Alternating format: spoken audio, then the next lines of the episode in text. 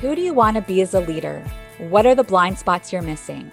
If you had a magic wand and you could change anything about your workplace, what would you do with it? These are the kinds of questions we explore on Inspirational Leadership. I'm your host, Kristen Harcourt. I'm a keynote speaker, emotional intelligence coach, and leadership trainer who partners with executives and emerging leaders who want to achieve extraordinary results for themselves and their organizations. You're in the right place if you're ready to cultivate the self awareness to be the leader you were born to be. Let's go on this journey together.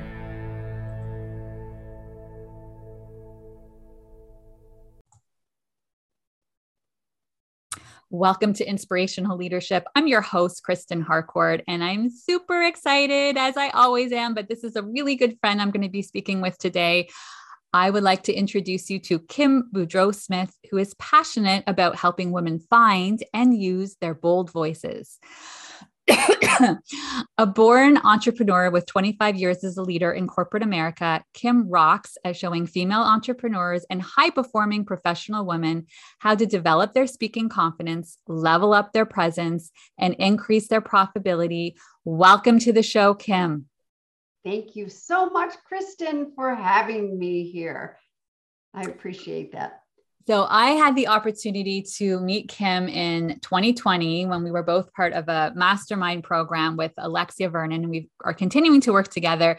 Uh, but Kim was one of those people we sometimes get lucky and we get to meet these soul sisters. And as soon as we started talking to each other, we immediately connected. So while we've been friends for two years, it really feels like we've been friends for two decades. Indeed, I couldn't agree with you more. And what a blessing us stepping into uh, Lex's uh, mastermind and meeting each other. Yeah. Yeah. And at a time where there was a lot going on in the world too, you know, global pandemic had just started and it was the fall after that. And it was nice to be able to have a, a grounding place to come together with a group of women who, um, who, uh, who all just wanted to work and support one another. Yes, we have a very, that whole group, we have a very special connection in the middle of a global pandemic. I mean, literally quarantine. We were inching out of quarantine when we all came together. And the connection amongst all of us has, has just been amazing. Yeah. So, Kim, I want to give other people, the our audience, an opportunity to get to know you better. So, talk to us about your journey, and you can start wherever you want but some of the poignant moments on your pathway that got you to where you are today doing this amazing work. Well, I can recall when I was younger, I was always the child, the girl, the little girl that was out on the sidewalk organizing hopscotches and Mother May I's. I just dated myself with hopscotch and Mother May I's, organizing all of that and races because when I was younger, I was very thin and had long legs. So I would bet all the neighborhood kids a nickel every time to race them. And they fell for it every time I would beat them. And I, you know, they'd have to pay me a nickel or a penny or whatever we were doing back then. But when I was in the midst of doing all of that. I can recall like my father would open up the door and go, lower your voice, Kim, you sound bossy. You have a big mouth, you know, or my mom you know, would say the same thing. Or like when I was in elementary school, when I would in class, when I'd start to get a little, um, you know, the energies would hype up, you know, when kids are going and stuff like that, I would be pulled off to the side. You have a big mouth, you know, you, you're bossy, you know, settle it down. So there was that. And so I took that uniform on, so to speak. I wore that like my favorite pair of athletic yoga pants, those buttery soft pants, and took that into my very, very successful corporate career. Sat at tables being the only woman with all men, never even heard of the word imposter syndrome, didn't have any female mentors back then, climbing my way up very successfully in corporate. But I made sure I did not open up my mouth to sound too bossy or the other B word, um, bitchy. And let's just get that out of the air and we don't need to come back and use that word again. Um, that that was something where I held myself back and would not speak my truth in corporate. So I crashed. I mean, I would be crashing in bathrooms, tears, not getting everything that I fully um, desired. So I stepped away from corporate, started my first business. This was, gosh, a long time ago, and still was holding myself back. I was living what I felt society as a business owner was supposed to show up. So, in other words, I was in hyper desperate mode all the time, wanting the business, got to work, grinding, pounding, couldn't say this, have to show up this, you know, button up nice and tight and show up a specific way. And it really, you know, took it took me down. It really took me down and just finally had some aha wake up moments. Wow. Wow. I mean, I, unfortunately, it's a story that I, I hear a, way too often. Mm-hmm. Um, and it can be lots of different places the conditioning, it's the cultural conditioning, it's sometimes family of origin, other times it's teachers. I know I experienced it sometimes with teachers, and not even sometimes it was like, strangers or friends of parents of other kids who were saying those messages and and and we get it and then so for all of those years in corporate so when was that time what was the catalyst that you started to recognize mm, this isn't feeling so good for me anymore and you started to change that story around owning your voice well, my first business is a fitness business, and I've always loved teaching high impact aerobics. I so I had the attitude: if you jumped this high three times a week, can you imagine if you jumped this high 20 times a week? You know, and I'm thinking, yeah, I got energy. Meanwhile, it was undiagnosed uh, anxiety. So um, I was having lunch one day with a friend of mine here locally who was also a fitness trainer, and I'm like, you know what? I I'm like, I'm insane. I'm out of control behind closed doors. I felt like uh, what was it, The Exorcist, where her head would spin with anxiety. And plus, I'm like in the greatest shape because I'm teaching spinning classes, I'm working out, I'm a fitness trainer, and you know, I'm all power driven and all this and that. But yet, crashing, fatigued, you know, at the end of the day, barely could climb the stairs. So she introduced to me um, uh, this nine month healing journey for women that is a local um, thing here in the Detroit area.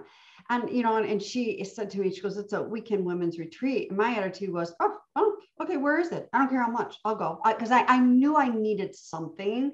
And then at that time, she also recommended a, um, a female um, therapist. Uh, and off onto my journey, I went. And that journey, I remember having to fill out like paperwork, you know, like a stack of paperwork, like what's your why? Why are you entering this? I mean, there, I mean, a lot of the all these questions, like, you know, drinking, drug, all this stuff.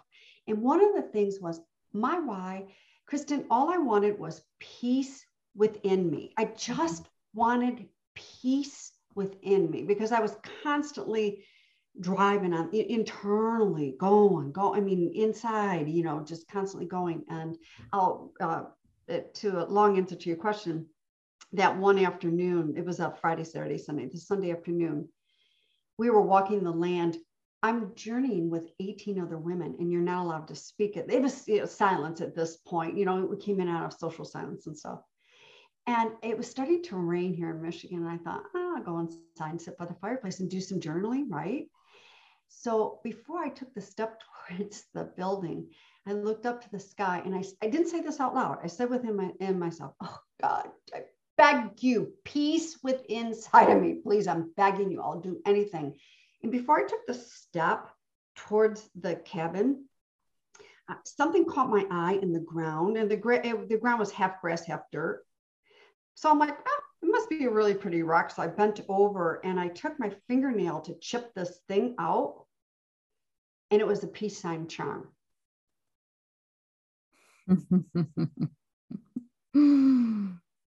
wow. Yeah. Yes. Yeah. I wore the charm around my neck for the longest time. And then my husband, I don't have it on today. My husband replaced it with a beautiful um, peace sign necklace that um, actually it's upstairs. It needs to get fixed. But that was my first eye opening of um, that bold voice. And that transparency and being so clear and authentic, so imperfectly and, and messy. But I will tell you that evening when I left the retreat, I still was not ready to step in. Yeah. Yeah. And I think that's you even just recognizing. I think sometimes people, it makes it very black and white. It's like, okay, now I need to take all of this action. Sometimes it looks like a lot of different baby steps to get you to that place where you feel comfortable. You know, I like to say, how many years of conditioning did it get you to that place that you're not all of a sudden most often i mean sometimes people just have these moments where it just all shifts but in general it's like there was some awareness the fact that you even were open to seeing that and being able to look at that sign and recognize it's telling you something already shows me that you were open to starting to hear some of those messages that were here for you Yes, yes. It was it was time. It was getting clearer. It still took a little bit more clarity. And and you know the other part from when you and I were in Vegas in September, my five minute mock up TED talk was falling asleep at the light. That was the other big, big aha moment where I was ready to really step into introspective work. And I'm still doing it. I think I will, I don't think, I know I'll be doing this until I leave this physical human body suit that I'm wearing and it's imperfect. And you know, because you're my, one of my beautiful um, hold space go to um, person. You know, you're my my special case sister, and it's imperfect. And literally being able to embrace the imperfection, because I'm a recovering perfectionist. Always had to look perfect. Always had to look like I had everything going on. Because if I didn't, no one would accept me. It was a story that I had. It's a story. And that story still lingers. I'm more aware of it. Yeah.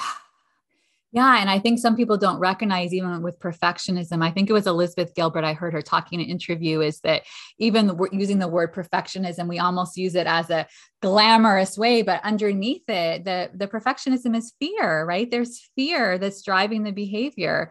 And there was a part of you that felt like if you were to just go out there and be your authentic self, to not be striving to prove yourself, to be worthy, to be enough, that somehow it wouldn't be okay like that you wouldn't be taken care of that you wouldn't be safe. Yes absolutely. And that it comes from a lot of societal conditioning thinking you know that eh, look again i'm not big into the labels but for lack of time that we have here you know it's that imposter and not feeling good enough so i impostered it up so to speak so that i would be the person that if you are leading a baseball team you would pick me to be on your team type you know analogy type thing. And yes. that's, you know, that's one of the biggest things because I'm asked constantly, what is a bold, how do you be authentic? Well, a bold voice and being authentic and, and our coach, we can even bring in her word, moxie. This we can't drive to a store to buy this stuff. It's one day at a time. Sometimes for me personally, it's moment to moment to really not embrace my authenticity, but that boldness. Mm-hmm. Mm-hmm. Mm-hmm. And that's where I like to take you next because I think this is something where we see, uh, I see it with working with a lot of leaders and, and organizations and a, a, lot of women who have worked their way of the organization. I tend to work with a lot of driven, ambitious, goal oriented uh, women, which is great. Where uh, it's not to say that that's a bad thing, but sometimes what's driving it underneath it can allow them or not allow them, but take away the peace, which ultimately they're actually looking for. And so when you start to think about women owning their voices more, in in, in corporates and, and and let's be honest they're whole people. So when they're owning their voice in corporate it's owning their voice in their families it's owning their voice in their community and all conversations. What does that start to look like well, it's it's such a beautiful, miraculous thing that I personally get to experience, when I'm coaching someone like that. And it's they start to begin to feel safe with themselves. So, you know, and I, I again, I'm, I'm no comparison here, but I know you and I thrive in that sacred environment and holding space for our clients and by the way and try to pull that into marketing words right you know it's you know as business owners but it's watching them to be able to sit back and it's like their shoulders come down, you know, and little by little that expectation and that stress starts rolling off. And it's the expectation and the stress that they place onto themselves. And it's so fun and it's really cool to watch them go and tackle something. First of all, pre rehearse role playing, safe, pre rehearse, because it's always about a pre rehearsal, but then to walk onto the stage, room, or whatever you want to call it, and to really step forth, owning those sensations and speaking up whether it's sharing their idea, leading a better meeting, a presentation, whatever that may be for them, or a, a bold, daring conversation with a loved one, uh, any of that areas, and for them to do it once, it's like the shot of B12 confidence and the cup just goes from being depleted, so to speak, to overflowing. And it's such to see that in a human being is such a that's that's miracles. I mean, that's not work of me as a coach. That is miraculousness. And to get to experience that, I love it. I love it. Yeah. And I think also it's there's they've gotten to a place where there's a readiness, right? There's a willingness to go into that discomfort and do things differently and and and then you're that catalyst to help get them to that place and you know one of the things that i hear a lot of when i'm talking to leaders is they ask me so like what does that uh, look like exactly to show up with assertiveness? Because i think we we hear that word assertiveness and you know they not want, wanting to show up with aggression and not going the other way where they're not being direct and being able to say what they need to say. Um, two pieces i love to talk to you about. One is that really owning that assertiveness. And then another thing that's connected to that is I hear this a lot with leaders is what does it look like to manage up, right? Because a lot of times they're needing to have conversations in order to move things forward. And that's around doing that could be their leaders and who they report into, or even another layer up or peers and so talk to me a little bit about those both of those pieces assertiveness and managing up you know the assertive part and i that by the way assertiveness is one of my favorite words because i don't like the other a word aggression mm. and i believe and let's even just come out of the organizations that um, you're very much involved in and that i i, I have both um, entrepreneurs and uh, organizations. When we feel like whether we're at work or at home with kids uh, a partner maybe a best friend, and we're on the edge and we feel we need to control or we need to really spew things out, that to me is we're inching over to that aggression side. Now, I'm a big fan of Kim Scott, Radical Candor. There's a time and a place and how to be non-assert, a non-aggressive, and to be in that assertiveness, especially as a manager. I mean, we, there's going to be times we have to maybe call a person out, but how do you call them back in is assertiveness.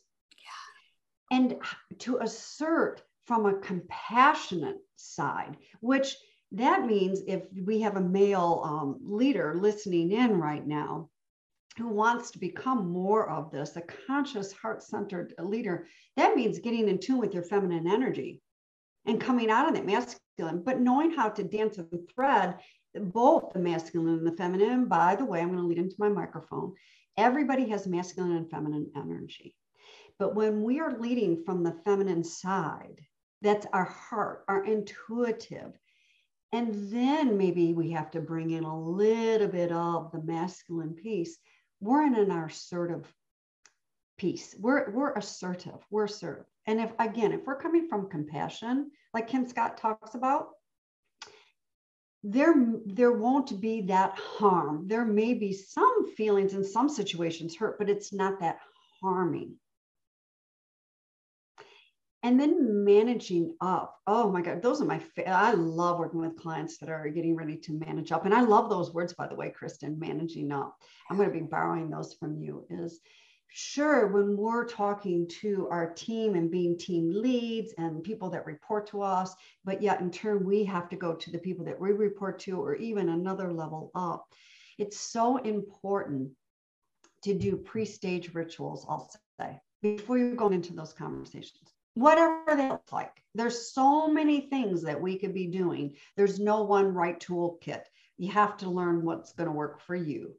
And to being able to sit down and do some breathing so that you're grounded, even though those energies can get pretty intense in some of those conversations, and to be able to lean in and really speak your truth from that, again, from that compassionate side, assertively, not aggressively.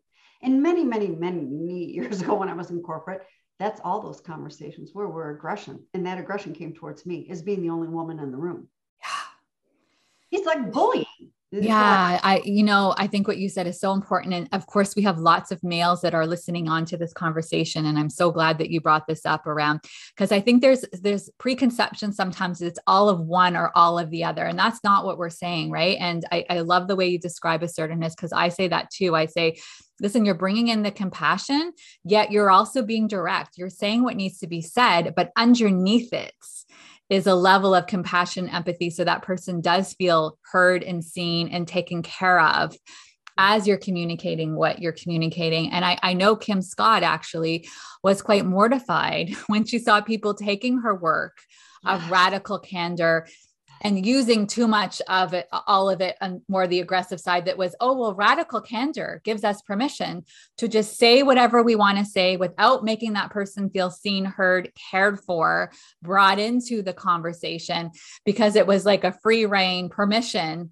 It, and it was being completely misinterpreted. And I know when she rewrote the new version of the book, she made sure to really communicate what that means that there's always the kindness underneath the directness. And and to me where it borders into aggressiveness is you we all know what that feels like that as a person is giving us that direct whether that's feedback or whether that's a conversation and sharing um, how, that person sharing how they feel how we feel when that person is making us feel like they still care about us with whatever that whatever we're saying Yes. And, you know, and I, I just reopened up Kim Scott's book uh, just recently. So this is real fresh on my mind. And you're right. I mean, she will say radical candor is not giving you the entitlement of being a jackass. And she yeah. says that in her book. She typed it out, says it multiple times. And she then she used a, when she was just really getting into the throes of Silicon Valley in her management role, she had a gentleman working for her and who kept coming up short, but was really good at, with his reputation and everything. And as a manager, she didn't want to say anything to him. So he would leave the room and she would take his work and fix it for him on top of all her other responsibilities. When it became too much, it was time for her to terminate him. He was blindsided. He's like, I didn't see this coming. So that is, you know, I I believe radical candor, especially if you're in management and you are part of a termination processes, if you can terminate someone when they walk out, and maybe in the moment, yes, there are some sensations of going on, but an hour or two or a week or two later, that they can look back at that manager and say, I've learned a lot. Thank you so much for doing this. And and almost buy that manager flowers that person did a damn good job in that termination situation. What you're bringing up is so important because that's about bringing your humanity into it. And unfortunately, over the global pandemic, there's been scenarios over and over that have shown lack of humanity with the way things were being delivered and and what's possible. I remember working with a leader who said, he was feeling bad about the fact where he's he's had a couple different times where he let someone go and he teared up and I said never never stop doing that. That is the most beautiful thing. That's your humanity. That's the compassion and empathy and connection for that person in front of you. For you to wake up and be having those conversations and to not feel emotion with another human being and having that kind of interaction i'm concerned if that's not happening. And and but again it's the the going the other way with it some of the messaging around toxic masculinity right? And it was like well that's somehow me not being a good leader that i'm showing emotion. And i said it's it's exactly the opposite and that person. Just like you said so beautifully kim they are always going to remember how you made them feel when you had that interaction and they saw those tears in your eyes. And um, I, I, think our, my invitation always to everyone, yeah, there are going to be times where difficult conversations need to happen. And I think when you gave that example of radical candor, it's also reminding me of some times where leaders just they knew that they knew there were performance concerns. They kept on trying. They're coaching at different angles over and over again. But ultimately you can't do the work for that person if you keep on coaching and they're not coachable and they're not willing to do things differently that's where that assertiveness to keep on doing it and not and not taking accountability or not telling that person you know what? I don't think you're the right person for our team. You're actually sending a very clear message to everybody else on that team because you're continuously tolerating that behavior. Yes. And you know and i wonder with all of that too how much that is brought into parenting with children as well. You know i mean i'm sure there's i'm not a parent but I'm sure there is some of that that is implemented. That's I'll just throw this out here, even though it's not a conversation. I'm not a big work-life balance person. I'm going to talk about integration and yeah. how we um, dance things and negotiate. It's like playing chess, but I'm very curious as how that also shows up in parenting styles as well. Absolutely. And I mean, a lot of therapists, you'll hear them say that you're most often in parenting or you're modeling what you saw, or quite often trying to do exact opposite of what you saw. And it's a lot of times it's getting to this equilibrium, right? Finding this harmony. What does it look like to sometimes bring it more to the middle ground when we start to go to either of the extremes? Kim, when you start to think about organizations and creating environments that are really supporting women and men because you know what? There's going to be some men that are listening to this conversation and it's about them owning their voice or sometimes even um, we talk a lot about like circling forward and circling back. Sometimes it might be part of their owning their voice is actually um, amplifying and giving the mic to somebody else and help, actually taking a step back. What can organizations be doing more of to create uh, a fertile ground for more of this to be happening well, first of all, I do believe there needs to be more safe and sacred environments, you know, open, open conversations. I know, um, you know, management levels, they've got it coming at them every which way, but loose. Um, and sometimes they're human, you know, these are human beings, and sometimes there can be a slip.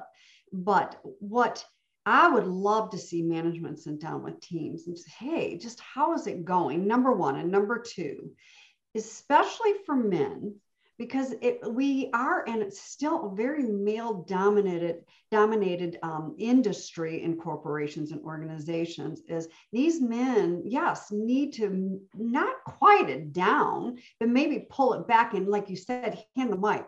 Not necessarily pull a chair out for a woman to sit next to because you know what? We are capable of pulling our chairs out but how about sitting down and going i'm not going to move any for- further until we talk about this and pointing to their female counterpart or their female team lead or the female on their team. And this is how we're going to take that equity gap and make it less. It'll never be perfect and i'm not shooting for perfection but make it less. And the third thing that a lot of these orgs can do is if they are sitting there wanting women to get into these emerging leaders into these leadership roles then damn it bring people in out outside resources yes. to help support them and train them to create them you know with their self-worth and their confidence to step into those roles and the reason why i say outside resources is because again it's that safe environment where someone can loosen up the tie, take off the hat, whatever, and let let their hair down, so to speak, and not have to be in performance mode because they're in the environment. Yes, I think that's so important. If you're saying if you're making a strong statement that you really want to su- support more female leadership and helping them be able to navigate, especially where sometimes women leave the workforce and then come back in, and there can be so much guilt and all of these different things around um, their unique experience it's like what does it look like to provide the resources and invest in them in this way so that they can be getting the support? And then i also love with if there's more leadership development programs for other female leaders then they also get to learn from one another. They can share. They feel less alone because i think sometimes you know a vp over here and then a director over here are feeling like well it's just me. Other people don't feel this way but they're actually having the same challenges, same fears, and they can learn from one another. Exactly. I agree with you. And the, I mean, that what you just said is completely priceless. And I would love to see this completely removed is so people, especially men too, are not feeling alone you know whether it's like you know exec vp over here director over here whatever the case may be having those groups where they can come together and you know again let their hair down and you know hey did you think about this and how about it just that supporting environment because i know you know the analogy is the expression is you know it's lonely at the top well not really it's what society has pounded into our heads when we are CEOs of companies and VPs and stuff. We take that on from that story that's been put out there. It is lonely at the top. And, you know, and for women, I believe it can be very lonely at the top because, again, we are supposed to be showing up a specific way. Yeah. Yeah. And I, I'm such a big believer of community and having trusted people that you can share experiences with and um, get feedback. And it's making me think as we're talking about this one that I, I see a lot as well when it comes to negotiating whether that's negotiating in an interview and for a position, whether that's negotiating you're already in and you're being promoted, whether that's negotiating for, I have some leaders, I'm like, you should be going in there negotiating to get your coaching paid for. Like, in order for you to be able to be set up for success and support teams where you sometimes have a million, $10 million budget, it's, it's a good investment. And, and, and it's interesting where I've even had the difference between men and women and hearing what the the man has negotiated for in his interview process and what the female has interviewed uh, has has uh, negotiated for which is sometimes nothing just like oh this all looks great um, and I also explain that sometimes negotiating isn't just about the salary. It can be negotiating for more time off. It can be negotiating for having a month off every two years and taking a sabbatical. There's lots of different ways you can be negotiating. Um, how can women, and again, this is an inclusive environment, and there's going to be some men who relate to this as well. How can they set themselves up for more negotiating for what they deserve?